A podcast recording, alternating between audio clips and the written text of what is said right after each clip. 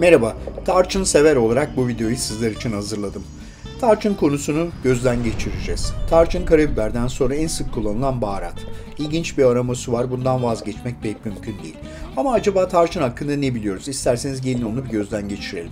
Acaba hangi tarçını kullanıyoruz? Burada iki farklı tarçın var. İçinde ne var? Aktif maddesi nedir? Faydaları ve zararları nedir? Uyarılarımızı yapacağız. Bir de aynı zamanda doz ne kadar kullanmalıyız? Maksimum ne kadar tarçın kullanabiliriz? Bir diğer önemli konu da tarçın zayıflatıyor mu? Tarçınlı su biliyorsunuz bu aralar popüler. Bir kere her şeyden evvel bizim kullandığımız tarçın Çin tarçını yani Kasya tarçını.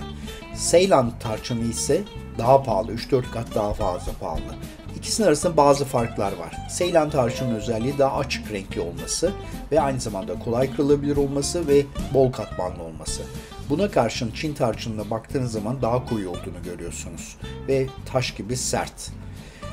Bir diğer önemli özellik ise bu tarçın bitkisinin kabuğu 35 derecede ısıtıldığı için böyle büzüşüyor ve katlanıyor. Asıl bunun sebebi de bu. Peki gelin bakalım acaba tarçınla ilgili konularda ne gibi konulara değinmemiz gerekiyor? Tarçın içinde bir takım aldehitler var. Bunlar aromasını ve kokusunu veriyor. Bir de metil hidroksikalkon polimeri denilen bir madde var. Bu da insülin sentezine yardımcı. Zaten bunun yanında şeker hastalığında önemli özelliği var tanin ve flavonoidler ve de kumarin var. Kumarin kan sulandırıcı bir ilaç aslında. Fakat bunun yanında da kumarin konusunda bir uyarıda bulunmamız gerekiyor. Çünkü karaciğer hasarına neden olabiliyor hatta kanser yaptığı söyleniyor. Ve tahmin edebileceğiniz üzere bizim sık kullandığımız kasya tarçınında yani Çin tarçınında kumarin daha fazla. Tarçının faydalarını şöyle kısaca bir gözden geçirelim. İltihap giderici etkileri var, antioksidan etkileri var, bakteri ve virüs enfeksiyonlarına karşı yardımcı, kötü kolesterolü ve trigliseridi düşürüyor, kanserden koruyucu etkisi biraz deneysel, kan şekerini düşürüyor. İşte en önemli nokta da bu, kan şekerini düşürmesi. Peki kan şekerini düşürürken nasıl yapıyor bunu? Bir kere her şeyden evvel insülinin etkisini 20 kat arttırdığı saptanmış. Ve aynı zamanda insülin sentezini de arttırıyor.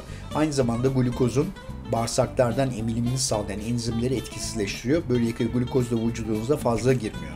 Böylelikle hem şeker alımınız azalıyor hem insülin aracılığıyla kan şekeriniz düşürülüyor. Zararları konusunda kumarini söyledik, karaciğer hasarını söyledik. Bir de YouTube'da ölme garantili tarçın challenge var. Gerçekten bu doğru.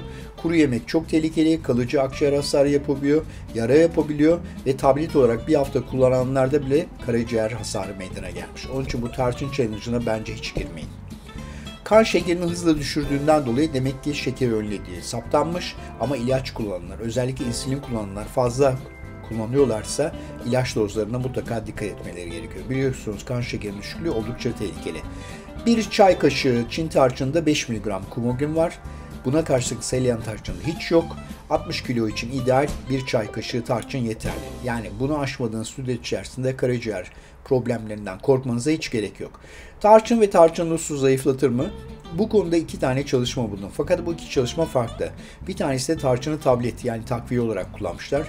Diğerinde ise bal ve bazı maddelerle karıştırmışlar. Tabii ki asıl hedef bu ne? Şeker hastalığının önlemede. Özellikle tip 2 diyabetin önlenmesinde faydalı olduğu bulunmuş. Buna karşın az miktarda da olsa kiloda bir miktar düşüş var.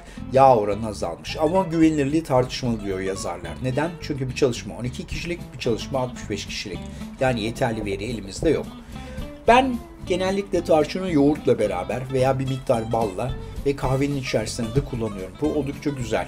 Bazen çayın içerisinde de çubuk olarak da kullanabiliyorum. Yeşil elma ve tarçın doygunluk sağlamak açısından ideal bir şey. Özellikle onu tavsiye ederim. Tabii ki bol tarçınlı bir elmalı keke de kimse hayır diyemez. Umarım faydalı olmuştur. Dinlediğiniz için teşekkür ediyorum. Görüşmek üzere. Hoşçakalın.